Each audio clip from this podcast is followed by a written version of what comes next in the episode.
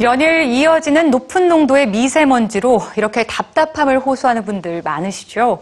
오늘은 그나마 다행히도 전국의 날씨가 맑은 편인데요. 날이 갈수록 심해지는 미세먼지와 이 공기 오염에 대처하기 위한 특별한 노력, 뉴스티에서 소개해드립니다. 여기 울긋불긋한 지도 한 장이 있습니다. 미 항공우주국 나사의 자료를 토대로 캐나다 한 대학의 과학자들이 만든 지도인데요. 미세먼지 오염 지도. 지름 2.5 마이크로미터 이하의 미세 입자상 물질의 오염도를 파악한 지도입니다. 심각한 오염 상태일수록 붉은색에 가까워지도록 했죠.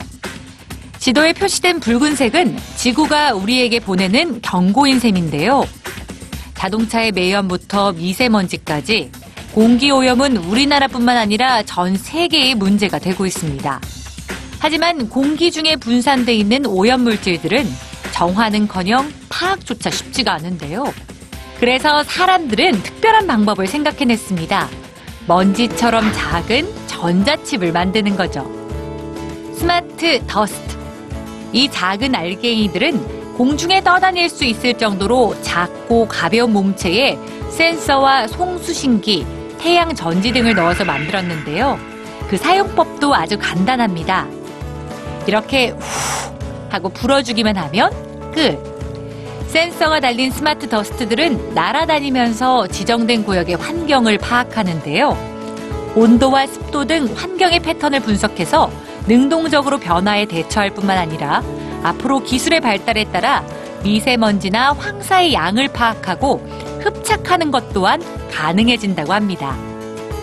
네덜란드 암스테르담에는 높이 7m의 거대한 탑이 있습니다. 이 탑에는 특별한 기능이 있는데요. 바로 스모그 정화. 탑 안의 특수 필터가 스모그 입자를 걸러낸 후 다시 신선한 공기를 분사해내는 겁니다.